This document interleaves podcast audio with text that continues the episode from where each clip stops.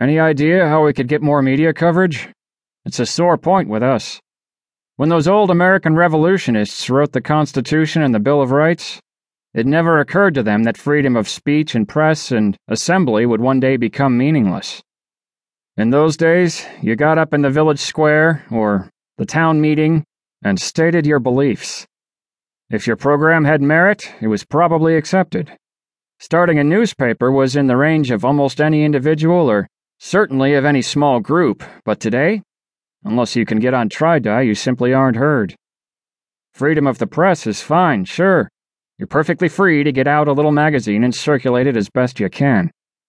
But who reads it? A few hundred people, most of whom already have the same beliefs you do. Freedom of speech is meaningless if all you can do is stand on the beach and shout your message to the wind. Forey Brown thought about it, squinting through curls of smoke. He said finally, You've got to have enough money to buy TriDi time. But above all, you've got to be newsworthy. You've got to have something that makes people want to listen to you, watch you. Great, Roy said sarcastically. And how do I accomplish that? The newsman, half joking, said, Start a religion, become a TriDi star, take out a death wish policy. The wobbly organizer scowled at him. What for? You'd have the credits to buy TriDi time. Death wishers are news. Everybody'd be in a tizzy wondering how long it'd be before you got hit. There'd be standing room only at your hall lectures. You'd be out in the open, and they'd come in hopes that they'd be there when the Graf's boys, or whoever, got to you. Something like in the old days in Spain and Latin America, where they'd pony up for bullfight tickets in hopes they'd see the matador gored to death. What the hell are you talking about? Roy said. What's a death wish policy? Forey grunted and dialed another two whiskeys before lighting a new smoke off the old. Oh, he said. Just a jargon term we use in the news game. You've probably never heard of it. You have your life insured in return for having an international drawing account for a million pseudodollar credits continually at your disposal.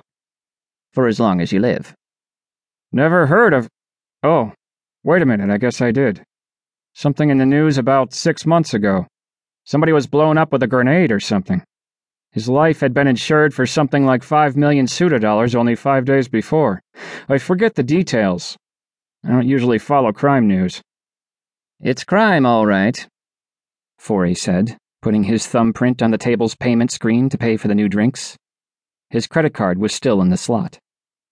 The thing is, so far, the law hasn't been able to get at them. It's too complicated.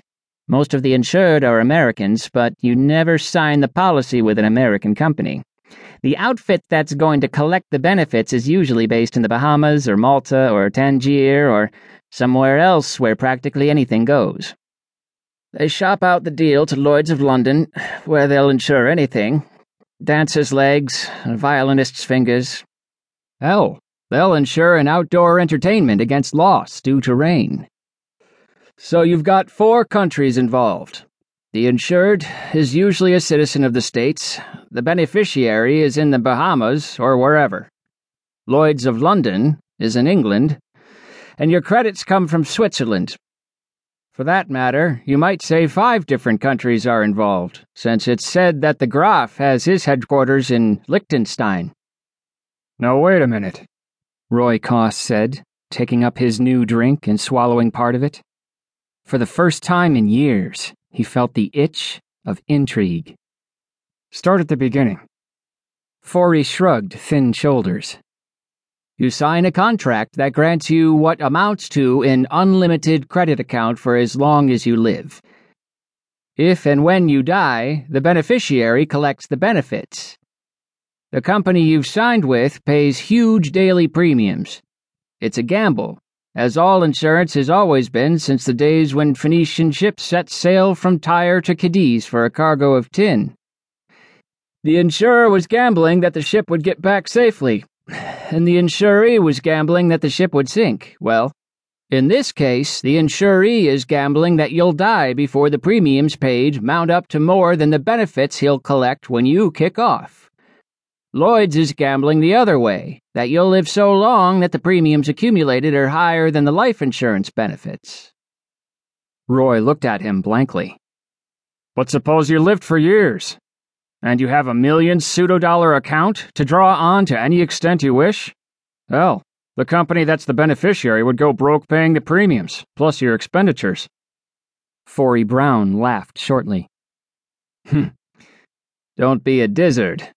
From the moment that policy goes into effect, you're on the run. Some of the insured don't live the first day out,